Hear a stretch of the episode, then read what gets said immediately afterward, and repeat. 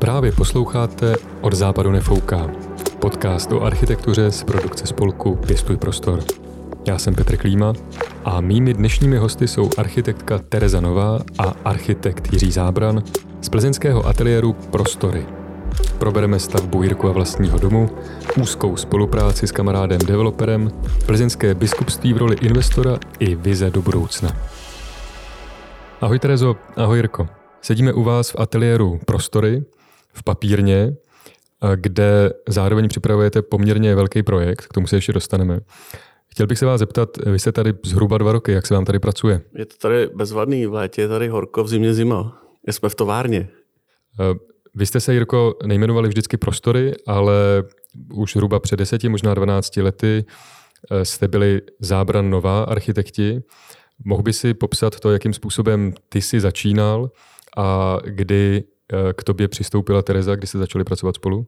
Já jsem hned po škole, eh, já jsem nikdy nebyl zaměstnaný a hned po škole jsem začal spolupracovat s Josefem Houškou, s kterým teď máme eh, firmu Atelier Prostory. Se stavařem. Se stavařem, inženýrem Houškou. On kdysi pracoval v projekci Prestol, a potom se osamostatnil, dělal tam s Jirkou Korosem a Ondrou Janoutem, který mají studio, projekt Studio 8, taky známé plzeňské studio dneska. A dělal jsem tam s ním tak jako kolegiálně, měl jsem u něj v kanceláři místo, ale nebyl jsem zaměstnaný, byl jsem tam, řekněme, na volné noze. A někdy kolem roku 2011, tak jsem potkal Terezu. Ona si mě vybrala, to si pamatuju. Eh, oslovila mě na na pomoc mi. Co to bylo Já si myslím, že to byla nějaký, nějaká vernisáž uh, soutěže Young Architect Award nebo něco jo, takového, ano. nebo nějaký večírek, jo, jo. vyhlašování ně, někde v Praze. A tam jsme se domluvili, že se potkáme v Plzni a začali jsme spolu, spolu něco kreslit. No a mě to najednou začalo bavit víc, než když jsem dělal sám a dělali jsme eh, hodně takový drobné věci, rodinný domky. A Terezo, ty jsi předtím absolvovala v Liberci fakultu umění a architektury.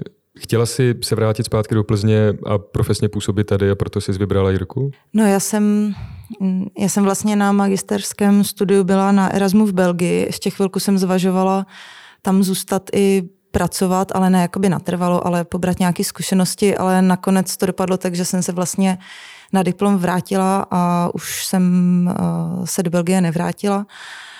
A Zvažovala jsem potom, jestli pracovat v Plzni, anebo jestli nějak dálkově dojíždět do Prahy, ale určitě jsem se chtěla jako vrátit do Plzně bydlet.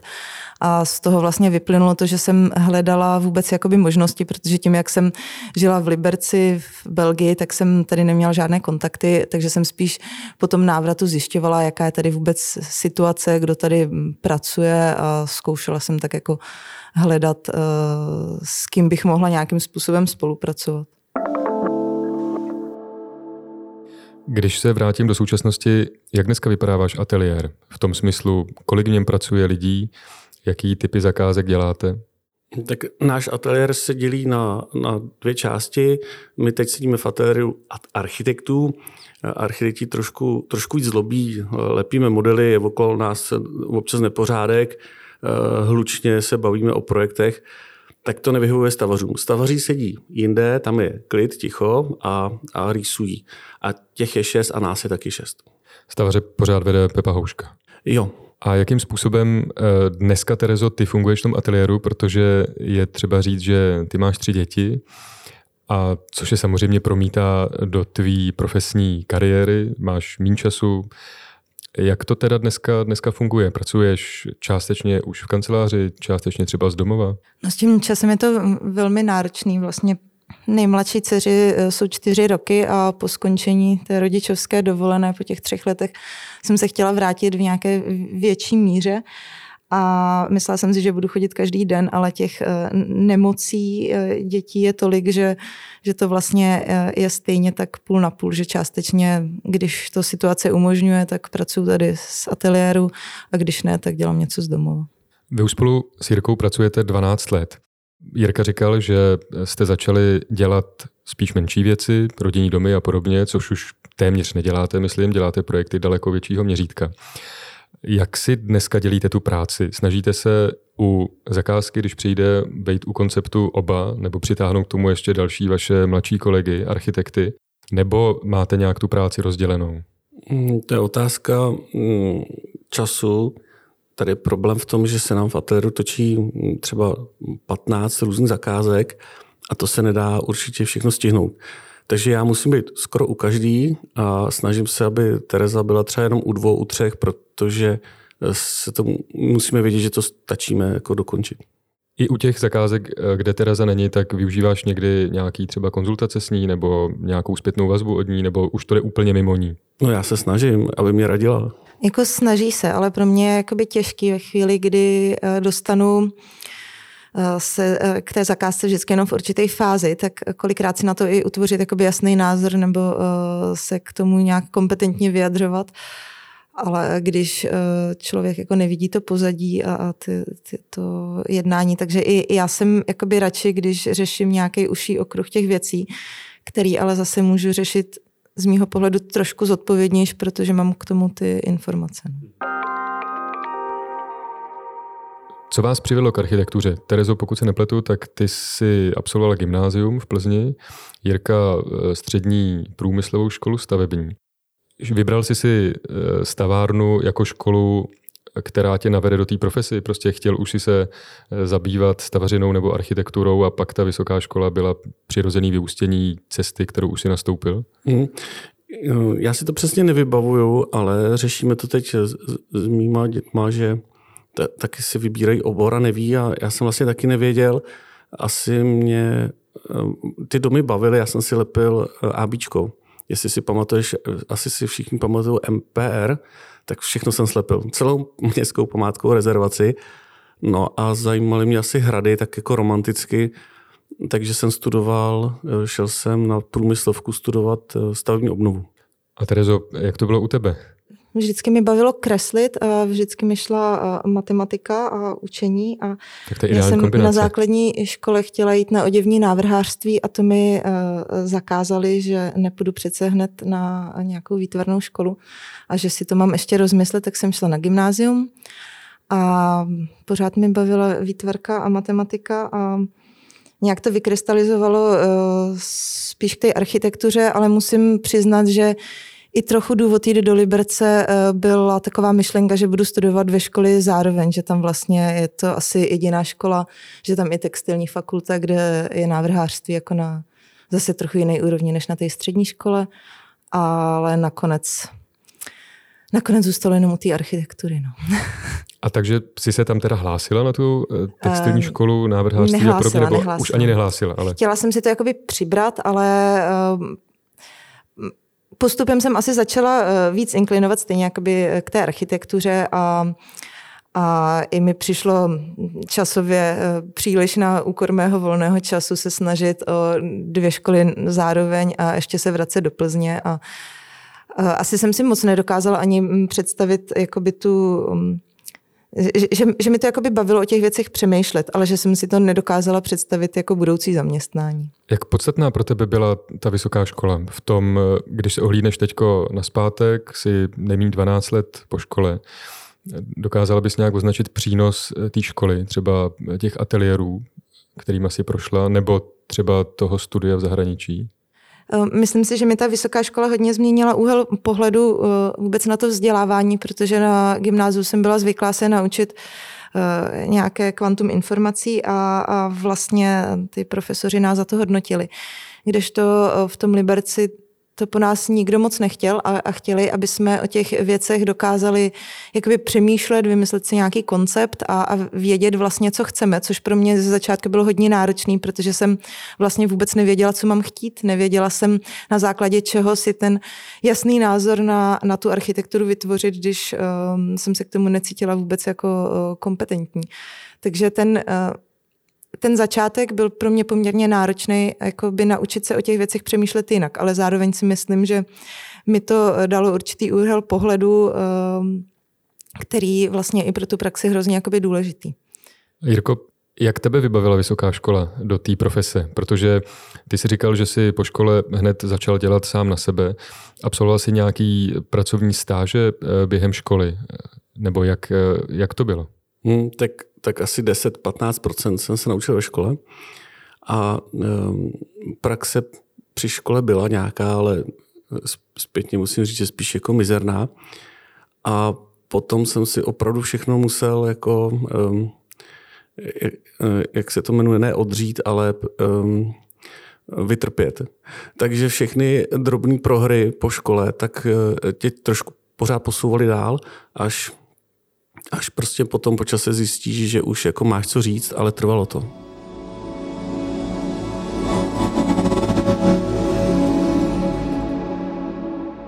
Ty jsi poměrně brzy po absolvování školy nejenom, že se spustil do své vlastní praxe, ale taky si měl rodinu a začal si stavět dům podle vlastního návrhu.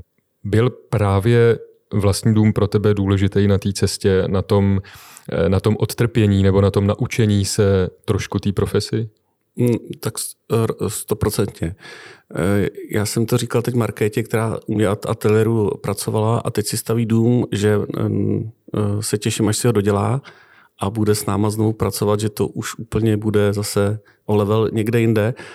Já jsem si ten dům navrhnul tři roky po škole a potom rok jsem ho e, vlastními rukama stavil a e, je to třeba jedna z prvních realizovaných dřevěných fasád tady na Plzeňsku a do té doby mě všichni říkali, že to jako nefunguje a ono to funguje a vlastně to mě hrozně posunulo dál, že jsem nabil takovou vnitřní jistotu. Mohl by si říct, kde ten dům je a zhruba teda časově ho umístit? Je, je to návrh z roku 2008-2009, jsme ho stavili a je to na návsi v České bříze. Máš od té doby třeba trochu větší respekt eh, k řemeslníkům, k lidem, který potřebuješ pro to, aby ta realizace vznikla, nebo už eh, si tenhle ten vztah k tomu řemeslu, k té realizaci stavby vypěstoval třeba na té na střední škole? Mm, já jsem měl vždycky respekt někomu, kdo něco umí a třeba obdivu šikovného tesaře nebo truhláře, to je prostě neskutečné, co oni dokážou. Nebo i e, opravdu šikovného zedníka, který prostě udělá ty, ty věci, které já bych nedokázal a on mi prostě ještě poradí. Ale obráceně bych potřeboval, aby oni měli respekt ke mně, k mým návrhům a to chvilku trvalo. Takže když, když po škole jsem někam přišel na stavbu, tak uh, oni mě jako úplně nerespektovali. Já jsem si třeba ještě na škole chtěl udělat výuční list zednický, to se mi nepovedlo a trošku mi to chybělo. A plánuješ to třeba ještě? ne, už to nejde. Ty jsi na vysoké škole studoval eh, s Patrikem Novákem, který taky absolvoval architekturu na fakultě architektury ČVUT. Pro vás vlastně vaše známost nebo přátelství byla klíčová i v těch dalších letech protože z Patrika se stal jeden z nejvýznamnějších developerů v Plzni a vy pro ně děláte řadu zakázek. Máte na kontě opravdu velké množství obytných staveb eh, i oceněných staveb. Mohl by si trošku popsat tu spolupráci, jak začala a jak pokračuje? Mhm, úplně přesně si nepamatuju, kdy začala, protože se opravdu známe od, eh, od prváku na vysoké škole a od té doby jsme nikdy jako nepřetrhli takový ten vztah, jako že se nepotkáváme. A e, plynule bych řekl, že to spíš přešlo v, v pracovní vztah, protože Patrik po škole um, se věnoval hodně developerské činnosti, to znamená, že se snažil vyhledávat pozemky a stavit tam domy a ze začátku si to dělal sám, i si to navrhoval a, a nedělal to úplně špatně. Ale pak zjistil, že to nestíhá a že um, bych mu s tím mohl výrazně pomoct. A dokonce tím, jak um, byla nějaká důvěra a, a je to taky kolega architekt, tak pochopil, že, mě, že je dobrý mi dát volnou ruku. No a v té chvíli to začalo jako dost fungovat. On se opravdu věnoval jenom tomu, aby se to postavilo a já jsem se věnoval tomu, aby to dobře vypadalo. Ta vaše spolupráce vyústila až do projektu eh, Nové papírny, který už se rozběhl, už se staví, bude se ještě patrně dlouho stavět, protože je to etapizované. Ta míra důvěry, o který jsem mluvil, je třeba eh, větší než v minulosti po těch eh, x projektech, který jste spolu už udělali? Zvětšovalo se postupně měřítko těch projektů nebo objem práce, protože ty jsi mluvil o tom, že před 10-12 lety jste dělali hodně menších zakázek, pro ty už, myslím, nemáte tolik místa a děláte větší věci. Připravujete, ty jsi mluvil o 15 zakázkách najednou, které máte v ateliéru. Řada z nich jsou obytné soubory nebo polifunkční eh, domy. Mně přijde, že ta spolupráce s Patrikem vyrostla, že jako bys téměř nedělal, nebo jako byste téměř nedělali nic jiného, než, než projekty pro eh, společnost Patrika Nováka. Je to možná klam, ale mohl by si to trošku popsat? Mm, no, je pravda, že každým rokem eh, je to větší a větší a ten projekt na, na objem a že vždycky s Terezou si říkáme, je, to je veliký a příští rok je to ještě větší. Pamatuju si, jak jsme dělali eh, objekt papírny, který je hned vedle nás. No, ono se to jmenuje papírna, ale je to bytový dům, kousek od papírny, je seříznutý a je to takový, eh, řekněme, superblok. A tenkrát to pro nás bylo, bylo docela veliký, že jo, Terezo? Zdalo se nám to obří a Patrik to pak ještě trošku zvětšil. No a od té doby děláme mnohem větší projekty.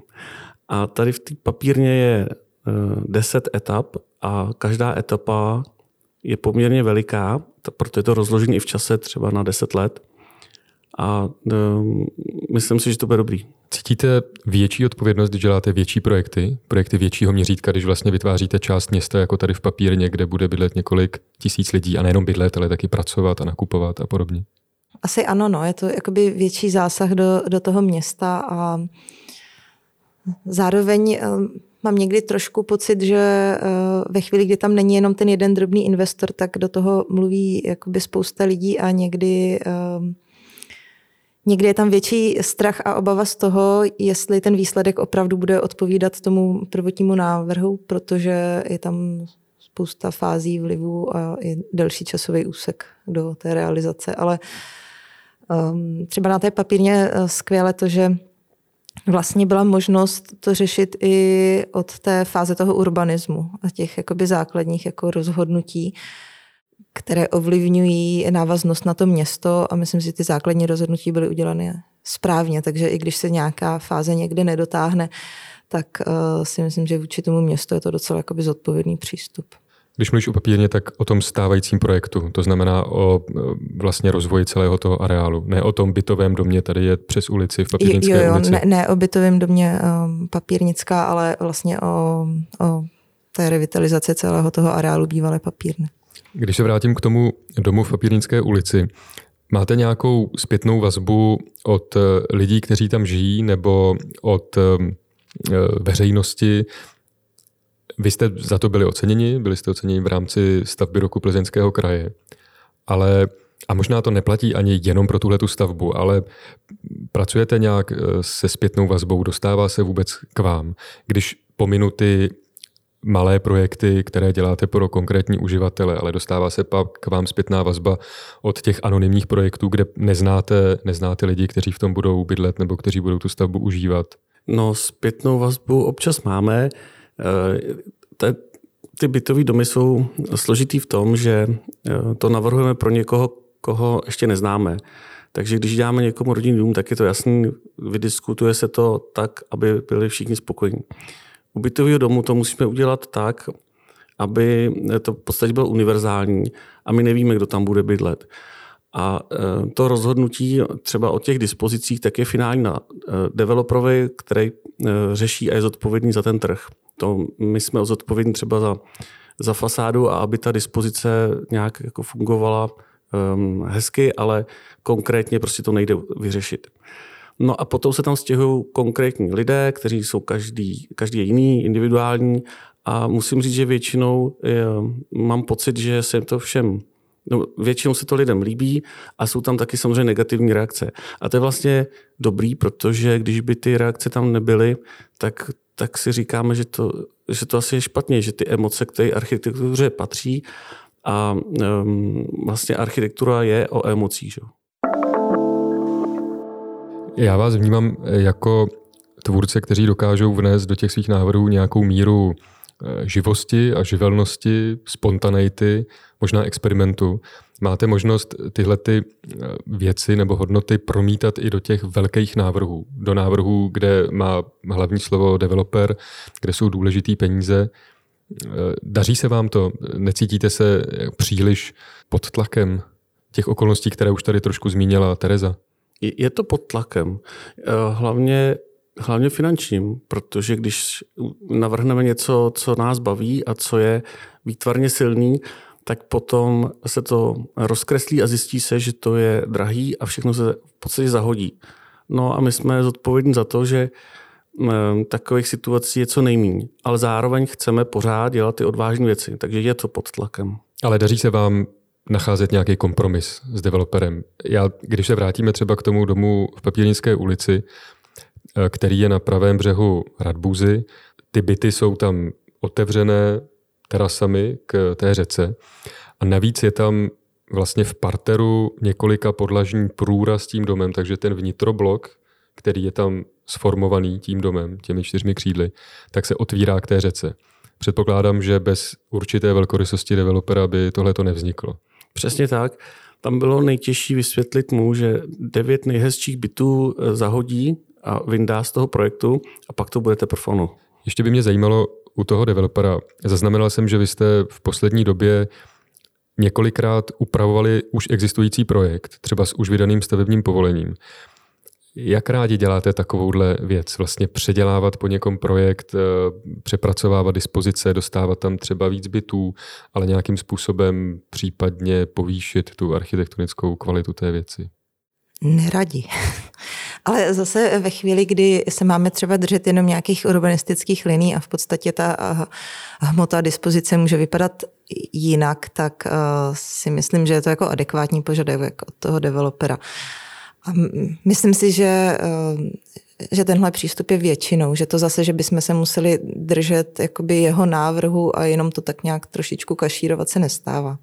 Ale ještě jenom eh, k tomu bytovému domu v té papírnické ulici, tam jakoby z mého pohledu už je to opravdu poměrně jakoby stará realizace, kde, jak jsme se bavili o té formě spolupráce, eh, do toho Patrik ještě poměrně velkou měrou zasahoval a i vlastně jakoby rozkresloval ty dispozice a myslím si, že, že to byla jakoby společná věc jakoby všech, všech třech. A Myslím si, že i k těm průrazům uh, jakoby byl otevřený a že, že mu tady ten přístup nevadil, ale to, co třeba mě trošičku mrzí a vadí, že jsem si představila, když tam takovéhle jakoby otevření toho vnitrobloku a toho atria bude, že to bude třeba jako mm, veřejně přístupný prostor, že to, že to vlastně se bude dát projít od té řeky skrz ten vnitroblok jakoby do ulice a že mi jako, že, že ta velkorysost té architektuře je super, ale byla bych trošičku radši, kdyby byl eh, časem otevřenější eh, vlastně i k takovému tomu přístupu k tomu veřejnému prostoru, jak je vidět právě v Holandsku, v Belgii, kdy se to tak striktně nezavírá jakoby těma mřížema na soukromý a veřejný prostor. Já jsem to pochopil tak, že to, o čem mluvíš, ten stav hmm. otevřenosti, ještě tam může nastat. Jo? Že se prostě odstraní nějaká bariéra, která tam Já je. Já to chápu, že je to složitý, že prostě stav uh, té společnosti je nějaký a že, že jako ten uh, ten strach z toho, že tam budou bydlet bezdomovci nebo že to prostě bude jakoby neudržitelný, že to degraduje trošičku ten komfort těch lidí, který uh, tam bydlí. A asi v současné době a na, na tom konkrétním místě možná opodstatně je, akorát uh, mi prostě je občas líto, že když vidím, že někde jinde to funguje jinak, tak proč by to nemohlo časem být třeba v Plzni. To mě přivádí zpátky k té papírně, kterou už máte nakreslenou aspoň do nějaké míry. Ano. Bude to prostupný? Bude, protože oni vznikají už jižně od papírny, pokud se nepletu, tak tam už vznikají první bytové domy v blízkosti řeky. Zase je to na pravém břehu řeky Radbuzy. Bude eh, tenhle ten soubor převážně bytových domů, bude jako volně prostupný. Když půjdu od řeky, tak budu moc vplout někam do toho areálu, projít to, nějakým množstvím zeleně, buď směrem třeba na Slovany, na slovanskou třídu, nebo zase se potom vrátit k řece, nebo dostanu se plynule do areálu té staré papírny, těch památkových Jo, to určitě jo, to je vlastně celá nová čtvrť, takže to by bylo špatně, kdyby to byl jako uzavřený rezort. Ta uh, urbanistická koncepce je vlastně založená na hlavní uh, ose, která vede kolem komína a kolmo na ní uh, ten areál dělí zelené pásy a ten smysl těch zelených pásů nebo koncepce těch zelených, zelených pásů je vlastně propojení toho přírodního prvku té řeky a papírenského parku. A vlastně na téhle šachovnici pak jsou vymezeny jednotlivé bloky a třeba jakoby do vnitrobloku toho jednotlivého bloku už přístup nebude, ale ta hlavní osa, ty zelené pásy, které jsou na ní kolmé a, a ta prostupnost tím územím propojení vlastně až třeba do toho papírenského parku by mělo být eh, cílem celé, celé této obnovy. Bude tam nějaká hierarchie prostorů od veřejných po soukromé nebo polosoukromé? A ano, ano, přesně tak. Mohli byste těm, kdo to neznají a neviděli, ještě nějakým stručným způsobem popsat, o co jde? Jirka zmínil, že se to bude stavit v deseti etapách. Eh, zajímalo by mě, jestli do deseti etap se vlastně rozfázuje ta nová výstavba, nebo jestli některé z těch etap obnášejí tu novou výstavbu, to znamená nové obytné domy směrem k papírenskému parku, a jestli některé fáze obnášejí adaptaci části toho památkově chráněného areálu té původní továrny? No, když bych to měl stručně popsat, tak jde o vlastně Brownfield plzeňský, kde bychom chtěli zachovat památkově chráněné staré haly z 19. století. Jsou postaveny ve stylu e, průmyslové gotiky. E, bude zachován i komín a jeden nástupní objekt. Eh, teda, no my tomu říkáme nástupní objekt, ale on je to objekt bývalého skladu, který, eh, do kterého uděláme díru a díky němu budeme mít takovou bránu do areálu. Celý areál jsme rozdělili na 10 bloků a každý ten blok jsme se rozhodli, že bude mít jiný charakter, tak jsme se snažili, aby um, hlavní slovo toho bloku měl po každý trošku jiný architekt. Díky tomu může vzniknout poměrně pestrá čtvrť nová. V současné době se začalo stavět první etapa na bývalém fotbalovém hřišti v jižní části areálu a v této chvíli jsme asi ve třetím podlaží. Celkově ten dům bude mít čtyři podlaží. Pardon, Jirko, když jsi mluvil o jiném architektovi, tak pořád to jsou architekti z vaší kanceláře. Ano, jsou to pořád architekti z naší kanceláře a ještě by se slušilo říct, že tu první etapu původně navrhoval architekt Kouřim a my jsme mm, pouze dělali, řekněme, nové fasády. Ale ten koncept je od architekta Kouřima. Uh-huh. A co bude všechno náplní těch adaptovaných částí té staré továrny, těch památkových objektů? S čím pracujete teď, nebo s čím pracujete prostě v současné době a umožní ten váš návrh jistou univerzalitu funkční? Náš nejtěžší úkol je teď vymyslet, eh, jak říkáš, aby to bylo univerzální. To znamená, že my nikde nenavrhujeme ani byty, ani kanceláře, ale děláme takzvané nájemní jednotky, a kde až nájemce si určí tu náplň. A může tam dojít k nějakému mixu těch funkcí, to znamená, že v jednom objektu budou zároveň kanceláře a byty? My v ten mix doufáme, sami máme tady ateliér, vedle nás jsou uh, zkušebny hudební, taneční studio, uh, přes zeď bude velká výstava a pod námi je posilovna a celkový ten mix a ten dojem z toho domu je pak eh, úplně jiný, než když by tady byly pouze kanceláře. Když si mluvila, Terezo, o těch veřejných prostorech, o důrazu, který byste na to chtěli položit, na to, aby to nebyl jenom ten dům, ale aby vyhovoval i těm vazbám v tom místu, aby místo jednoho velkého bloku bylo prostupné, Dává vám ta vaše současná práce, eh, třeba pro změněného developera Patrika Nováka, možnost tyhle ty ideály naplňovat nebo tyhle ty hodnoty do toho vkládat? Nebo máte prostor a čas na to, abyste dělali třeba jiné zakázky, eh, řekněme více veřejně prostorové, třeba obnovy, návrhy veřejných prostranství a podobně? No, třeba za tebou vysí na zdi eh, panel ze soutěže na obnovu Jiráského náměstí, my jsme se té soutěže zúčastnili úspěšně, takže ano, občas, eh, jak se říká, si stříhneme soutěž. Vy jste velmi aktivní a velmi viditelní v Plzni. Eh, sbíráte tady ceny, máte velké realizace, je na vás upřená nějaká pozornost. Pronikli byste rádi víc i mimo Plzeň, nebo jednak by mě zajímalo, do jaké míry působíte třeba v regionu, a jednak jestli ta vyzvaná soutěž do Karaně je nějaká ujedinělá věc, nebo jestli to může být eh, vlaštovka, která by vás mohla dostat víc do kontextu celé, celé republiky.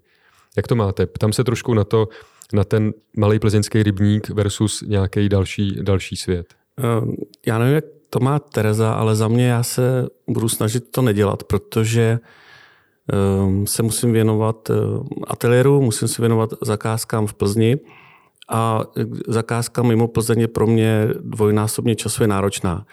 A myslím si, že si nedokážu třeba představit, že bych se domluvil nebo přemluvil bych Terezu, aby se věnovala mm, mimo, mimo plzeňské zakázce, protože ty asi Terezo toho času taky moc nemáš. No to nemám, ale jako mně ta regionálnost vlastně přijde sympatická, ale z toho ohledu, že mi přijde fajn měnit to prostředí kolem sebe a dělat ty věci klidně i v malém uh, jakoby místním okruhu. To si myslím, že problém není, ale spíš si myslím, že bychom neměli ztratit ty ambice poměřovat se jakoby s tím celorepublikovým nebo celosvětovým evropským měřítkem. Že spíš jde o ten přístup a o to udržet si nějaké, nějaký nadhled uh, jakoby v té kvalitě, než uh, o to dělat vlastně jinde. Dělat si tou kvalitu v regionu. No, to je možná, možná silný, silný jako výraz, ale, ale, ale jako eh, rozhodně ne, nemám ambice um, vlastně dělat v Praze nebo, nebo dělat někde jinde. Myslím si, že o tom to není. Myslím si, že, že je to o tom přístupu, o tom snažit se dělat uh, poctivě tu, tu, tu věc tady. Když jsme u toho plzeňského kontextu, jak se díváte na současný stav plzeňské architektury, na to, co se tady staví? Nechci abyste adresně nebo kriticky popisovali jednotlivé stavby. Jde mi o to, jak vnímáte to prostředí jako celek, eh, na, jak vnímáte pozici současné architektury eh, současné společnosti, jestli třeba se ta situace lepší a jestli to vnímáte i na straně klientů nebo na straně úřadů. No, za mě mě v Plzni pořád chybí dobrý realizace. Eh, chybí mi tady realizace od eh, třeba mimo plzeňských architektů a myslím si, že to je, že to je fakt škoda, že tady mm, nemáme srovnání s, s nějakým jako významným ateliérem, možná i zahraničním. Myslíš, že by příležitostí pro angažmá nějakého zahraničního ateliéru nebo českého ateliéru byla třeba soutěž na nějakou veřejnou stavbu? No, my ty soutěže máme, dokonce na některé soutěže je vydaný stavební povolení, ale pořád ještě nemáme tu realizaci. A které soutěže to jsou, tak jestli můžeš myslím, zmínit? Tak jsi třeba narazil na, um, na galerii západočeskou. Myslím si, že škoda, že kvalitní soutěží neproběhlo divadlo, takže ty peníze evidentně tady na, na ty veřejné budovy jsou a myslím si, že město nebo stát kraj, tak ty by měl být nositelem kvalitní architektury a oni to tak jako nechávají teď na těch soukromých společnostech. A pracujete v současné době na nějaký veřejný zakázce? Ano, teď jsem musel trošku zamyslet, protože těch projektů je opravdu hodně. Um, odevzdali jsme návrh na uh, školku um, pro čtvrť Valcha, ale t- tam Mm, ano, je to, je to veřejný, ale inicioval to developer. A bude se stavit? Já doufám, že ano. Když jsem zmínil ty úřady, já se často setkávám s kritikou ze strany architektů nebo architektek na, na úřady nebo obecně na náročnou legislativu, která svazuje ten tvůrčí proces. Jak to vnímáte vy? Je to pro vás zdroj nějaký starosti nebo těžkostí jak se vám daří pracovat v tom prostředí eh, českým legislativním, ať se to týká třeba počtu parkovacích míst nebo požárních předpisů nebo tepelně technických vlastností. Do jaké míry tyhle ty věci ovlivňují ten výsledek nebo ten návrh? No, vždycky nás to překvapí a většinou nemilé. Eh, tak třeba jsme zmínili školku a my jsme vždy, vždy ten projekt začínáme jaký, jakými si referencema ze světa, protože není důvod eh, se neporozlídnout, eh, co se děje ve světě v tom oboru, když máme internet. No a zjistíte, že všude mají nové školky, krásný, prosklený, dřevěný, a tak jsme udělali nějaký prvotní návrh a zjistili jsme, že to česká norma neumožňuje mít dřevo ve školce. To se teda má změnit. Naštěstí. No a potom je tady spoustu omezení eh, ze strany z mýho pohledu spíš mm, památkový péče a, a třeba na Šumavě jsme si řekli, že asi už nikdy nic nepostavíme, dokud se to nezmění. Tam mají předpis eh, snad jak se mají dělit okna a úhel střechy, vejšku střechy, no a zbytek si můžeme vymyslet sami, ale to už skoro nic nevymyslíme. Ale musím říct, že se to za mě, já jsem optimista, pořád se to trošku zlepšuje. Terezo? Asi mi k tomu nic dalšího nenapadá. jako někdy mi překvapí, že um, že s nějakou drobností nebo nějakým malým uh, městským zásahem můžou být obrovský potíže. To mi neustále ne, nepřestane překvapovat. No. Ty, Jirko, eh, vyjíždíš v posledních letech vždycky na několik týdnů do zahraničí, projel si, pokud vím, eh, americký kontinent od severu dneska už až k jihu. Jak důležitý jsou pro tebe tyhle ty cesty, kdy vyjedeš, nepracuješ a seš tři, čtyři, pět týdnů úplně pryč, úplně mimo ten kontext, ve kterým se pořád pohybuješ, do jaký míry tě to osvěží a existuje nějaká přímější cesta, jakým způsobem promítáš tyhle ty věci potom do své práce? No, to nadechnutí bylo hrozně důležitý a jak říkáš, je to osvěžení. Ehm, já už jsem tu cestu dokončil, trvalo to pět let, díky covidu vlastně šest a vždycky jsem tam byl měsíc. A bylo to, bylo to důležitý, protože člověk by tak trošku jinak ztratil nadhled, protože nemůžeš trávit celý den počítače, celý týden, celý rok a potom si držet zdravý nadhled, to si myslím, že je jako špatně. No a hlavně si člověk uvědomí, že tady kolikrát řešíme úplně malichernosti a zbytečnosti. Takže podle mě to je důležitý ehm, i třeba změnit jako jednou za čas, hm, jsem si říkal obor, jako že bych zkusil. Stává se vám někdy, že se podíváte zpátky na věc, která se realizovala, třeba po nějakých průtazích způsobených eh, legislativou, způsobených tím, že investor neměl peníze, nebo že to investovala veřejná zpráva, nebyla politická vůle a tak dál. A když se podíváte na tu realizovanou věc zpátky, tak si řeknete, hmm, měli jsme to udělat jinak, nebo dneska bych to udělal, nebo udělala jinak. Třeba kvůli té době, která už uplynula od toho návrhu a váš pohled na architekturu nebo na ten kontext, na možnosti toho místa, možnosti materiálu a podobně se trošku proměnil?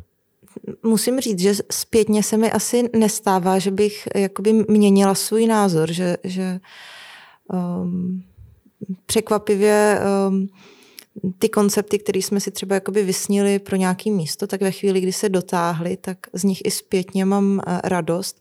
Spíš mi mrzí takové věci, kdy jsme třeba neměli eh, vliv eh, na tu zakázku z mého pohledu dostatečný a byl to určitá jenom rada nebo nějaká výpomoc v nějaké fázi a ten investor pak přestal mít zájem vlastně to dotáhnout nebo spolupracovat tak pak uh, třeba chodím okolo a mrzí mě to.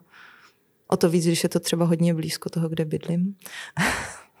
tak to se stává, no. To se stává, protože jakoby ne každý investor má uh, zájem opravdu o ty kompletní služby a tu spolupráci tak, jak by to uh, z mého pohledu stálo za to. Ale to byla dobrá otázka. Já si myslím, že to je docela důležitá otázka, protože za každým projektem je silný příběh, aspoň pro mě. A já tam vidím spoustu různých kompromisů. Ten projekt se vyvíjel v čase a e, já vlastně nevidím v tom pak problém, já to vidím jako celek. Ale pro lajka, ten vidí jenom, toho zajímá jenom ta realizace. Že jo? Takže je otázka, jestli e, by se některý ten projekt dal třeba vysvětlit, když se někomu nelíbí. A e, je to vlastně hrozně zajímavý, protože já tím pádem ty budovy, co jsme udělali, vnímám jinak, než někdo cizí.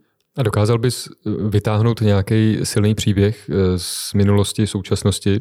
Utkvělo ti něco v hlavě nebo, nebo vystupuje nějaká z těch realizací, které máte za sebou tobě nebo vám kvůli nějakému silnému příběhu, který za tou realizací byl? No třeba každý rodinný domek byl úplně neskutečně, to byla děsná jízda. Mm, Terezo, napadá ti něco? Asi, Vš- všechny ne. jsou silný, že jo? No. Ale to bych chtěl jeden říct konkrétní. Mm, tak třeba, třeba jsme udělali věž v Čižicích a tak to bylo hodně, hodně silný. Pán slyšel na nejsilnější eh, návrh, co jsme udělali. Eh, udělali jsme několik variant a on si vybral ten nejlepší. Eh, ten zrealizoval a pak, nám, pak mi volal, že by to chtěl uříznout tu věž a a mm, zároveň do toho přijela česká televize, protože on se dostal ten dům na e, výběr domy Vyšegrádské čtyřky, e, zároveň to dostal nějakou cenu. Bylo to, ta, to povolování vypadalo děsně dramaticky, protože tam nikdo to nechtěl povolit. A mohl by si, pardon Jirko, mohl by si ještě popsat trošku přesněji, o co šlo? Byl to teda rodinný dům, který měl několik úrovní výškových? Je, je, to, je to rodinný dům, který má v podstatě čtyři patra, on je to, ona je to věž.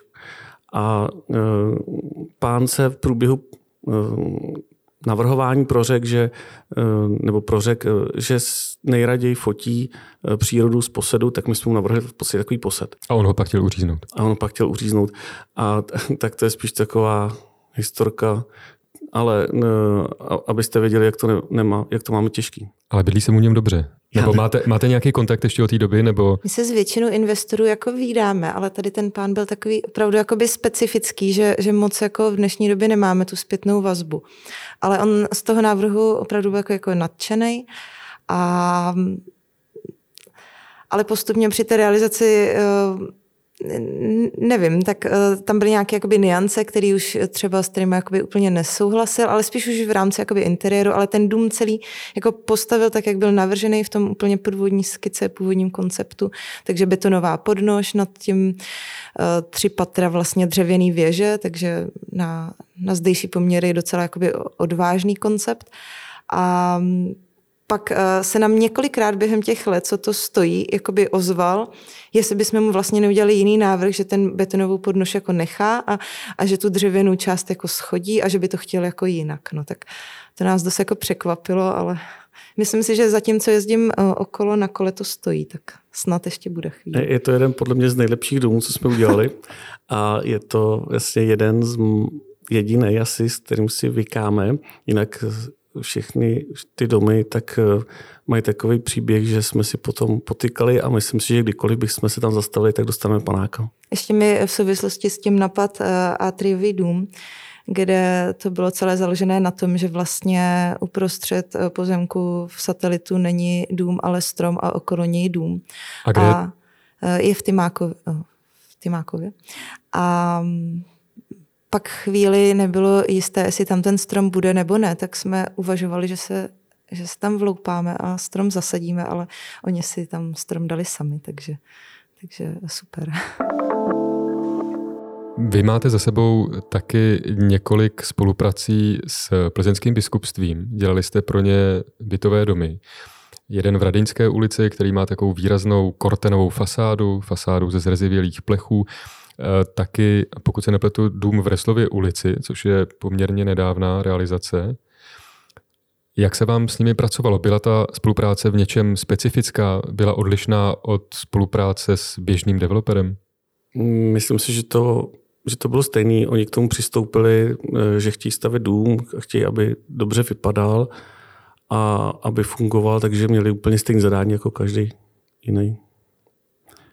Myslím si, že ale eh, je dobrý, že mají za sebou že to biskupství, ono, oni už podle mě nestaví. Ale to, co teď stavili, takže jsem rád, že nás oslovili a zpětně musím říct, že za sebou mají um, hezký realizace, no, díky nim. Je to bytový dům na Nový hospodě na Koneční 12. Je to ta Reslovka a ta Radinská, jak si říkal. A ten dům na Konečné 12 jste dělali taky vy? Jo, tam je to milý projekt v tom, že je to pro, eh, pro starší lidi, oni to pojeli tak, že chtějí, aby vyloženě pomohli někomu, takže je to dům s pečovatelskou službou a mm, máme k tomu velmi dobrý ohlasy, že se tam jako dobře, že to dobře funguje. A děláte takovýhle zadání rádi, když víte, že to bude pro nějakou znevýhodněnou skupinu, nebo že to bude mít ještě nějaký další rozměr, než jenom to, že developer prodá byty a vydělá na tom? No mě třeba v poslední době, eh, co mi bavilo, byl návrh školky protože to je zase takové trochu osvěžení a jiná cílová skupina a, a, a jiná pravidla, takže trochu jiný způsob uvažování než nad uh, bytovým domem pro developera.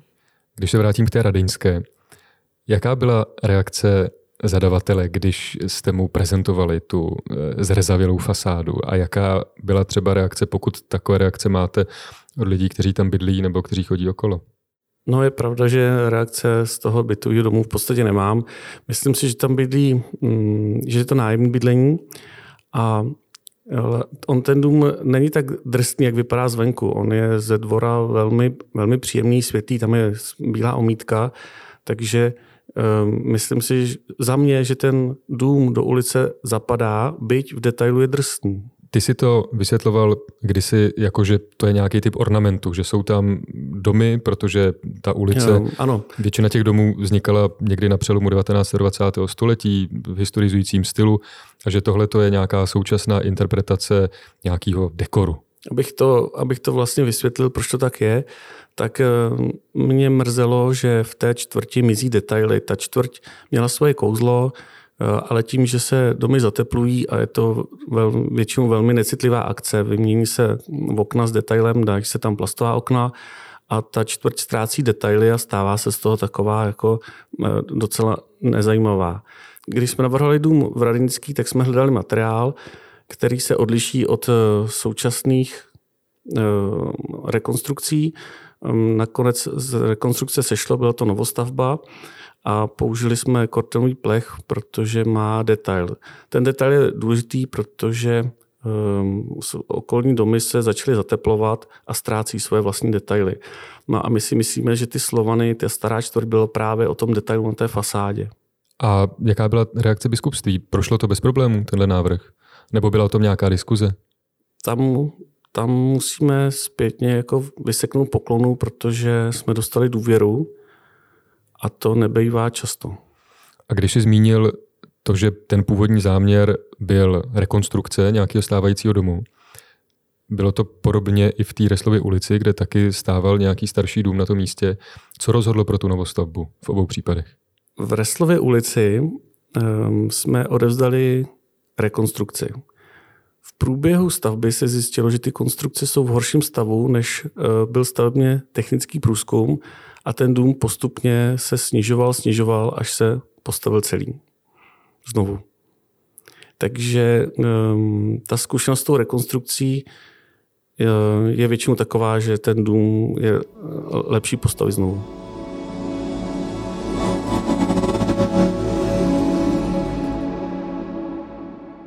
Máte nějakou realizaci, na kterou byste byli obzvlášť hrdí, nebo ke které byste měli zvláštní vztah, kterou byste třeba vypíchli, nebo ze které jste měli třeba největší radost, když se jí podařilo dotáhnout? Já jsem třeba měl radost, že se podařilo mm, prosadit cihly na bytový dům na Roudný, protože do posledních chvíle to vypadalo, že se nahradí fádním polystyrenem a přitom ten dům byl založený na ruční práci s cihlou. To je dům v ulici Otýlie Beníškové, mm-hmm. respektive na rohu ulic Otýlie Beníškové a Malické. Měl jsi nebo měli jste nějaký pocit zarosti učinění, když jste za tenhle ten dům dostali poslední cenu Hanuše Zápala? No, pro mě to hodně znamenalo, protože si ty ceny vážím. Ono, ta cena je tak důležitá, jak je důležitá porota a tentokrát přijela na cenu Hanuše Zápala jezdí porota mimo Plzeňská. A to je, jako, je to velký ocenění pro mě.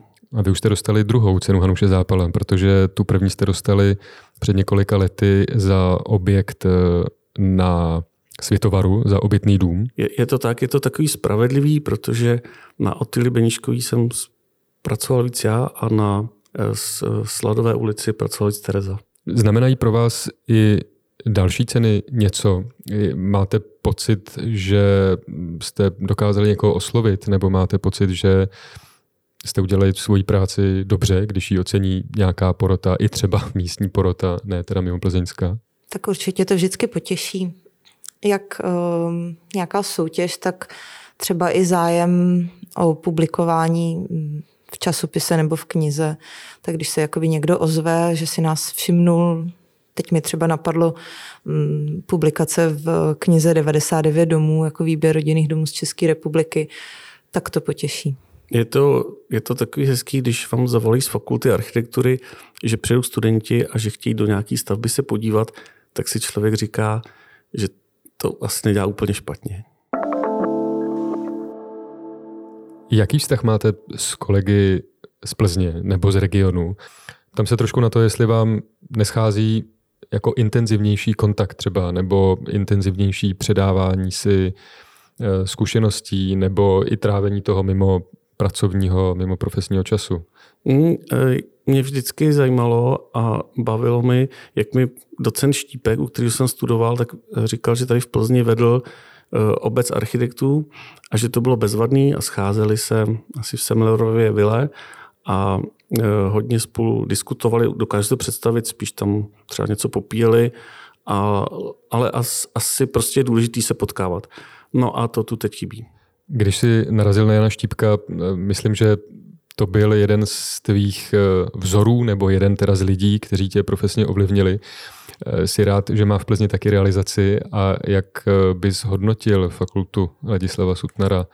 Ten dům je skvělý. My jsme se s ním dokonce s tím domem několika inspirovali. Chtěli jsme dělat administrativní budovu, aby fungovala podobně jako Sutnarka.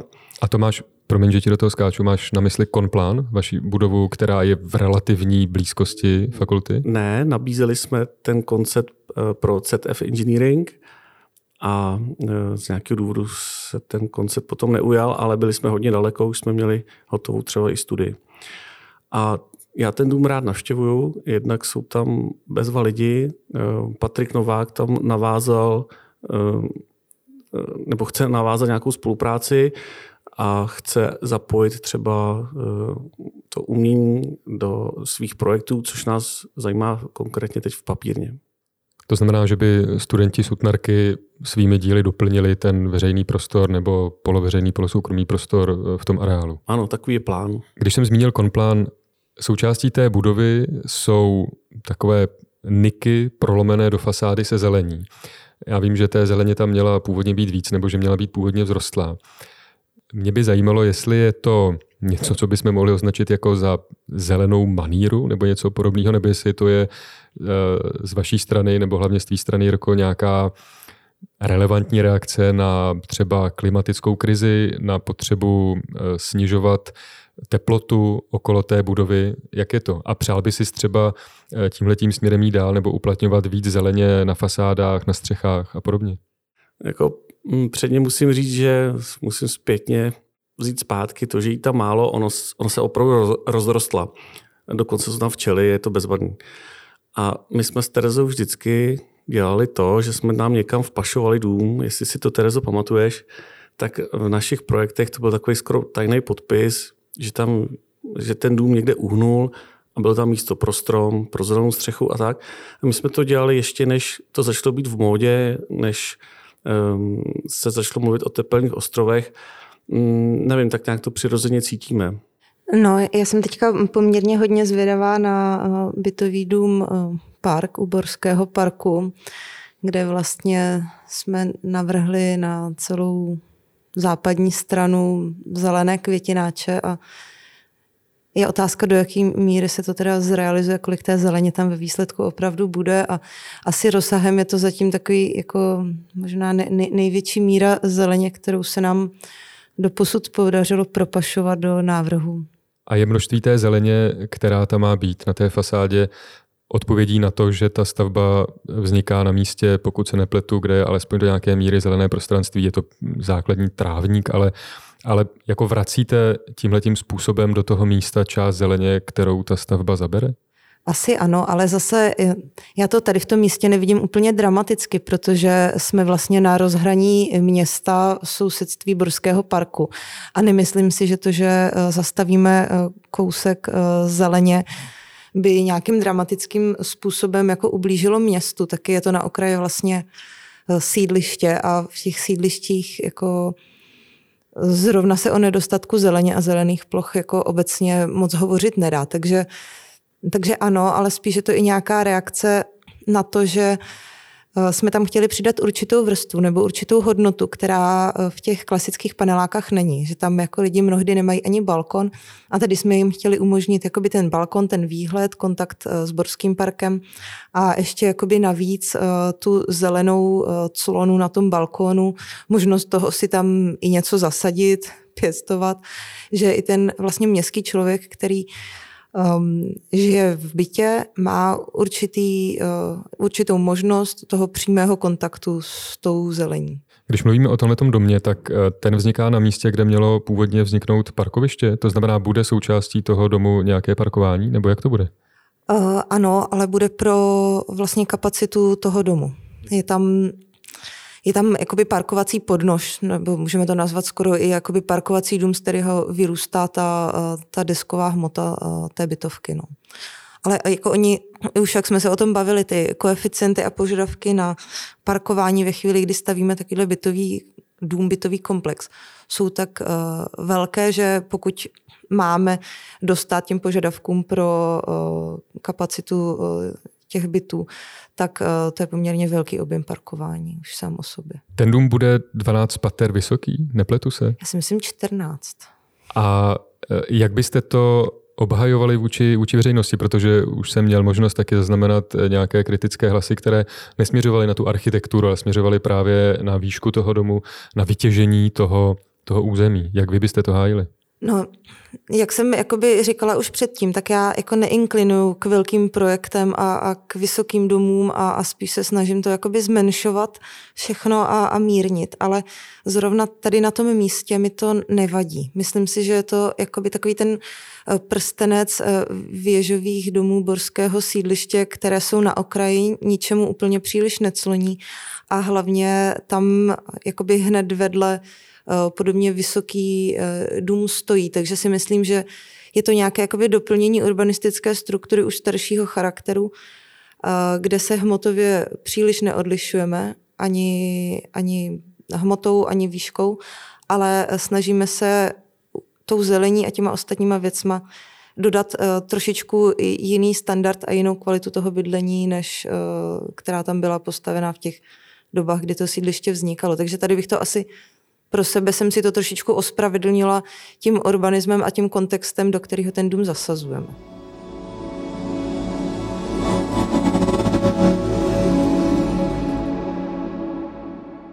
Je něco, co byste ještě chtěli dělat, co jste třeba nedělali, nebo nějaký zadání, který byste si někdy třeba rádi zopakovali? Přemýšleli jste o něčem, napadá vás někdy něco, když vidíte třeba dobrý dům od někoho jiného, který reaguje na nějaký specifický místo nebo má nějakou určitou funkci, kterou jste třeba nedělali. Nebo máte prostě nějaký sen, nebo takhle nepřemýšlíte vůbec? No přesně na to se mi ptal eh, pan Jančařík eh, na Zaku, když jsme končili a já jsem mu říkal, že jsem ještě nedělal školku a za týden potom uh, přišel za mnou někdo, že chce školku a, a máme školku. Tak, Roko, tak, tak to se, pozor. Tak, ano, no, tak řekni, řekni a, a za týden to děláte. Tak prosím tě nějakou vilu s neomezeným rozpočtem. Děkuju. Terezo. Mám takový skromný přání, abych nějaký takový kostelíček. No. Mně přijde, že nejde o, o to konkrétní zadání, spíš o ten nějakou jakoby schodu s tím investorem, že je hrozně důležitý je vždycky, i když přijde někdo s rodinným domkem nebo s nějakou úplnou drobností nebo s chatou, ale jsme podobně nasměřovaný a chce podobné věci a vidí je podobně, tak z toho může být uh, skvělá naplňující spolupráce a dobrá realizace a že, že nejde asi o typologii a velikost zakázky. Tak já vám přeju, ať se vám tyhle ty spolupráce daří. Děkuju. Děkujem.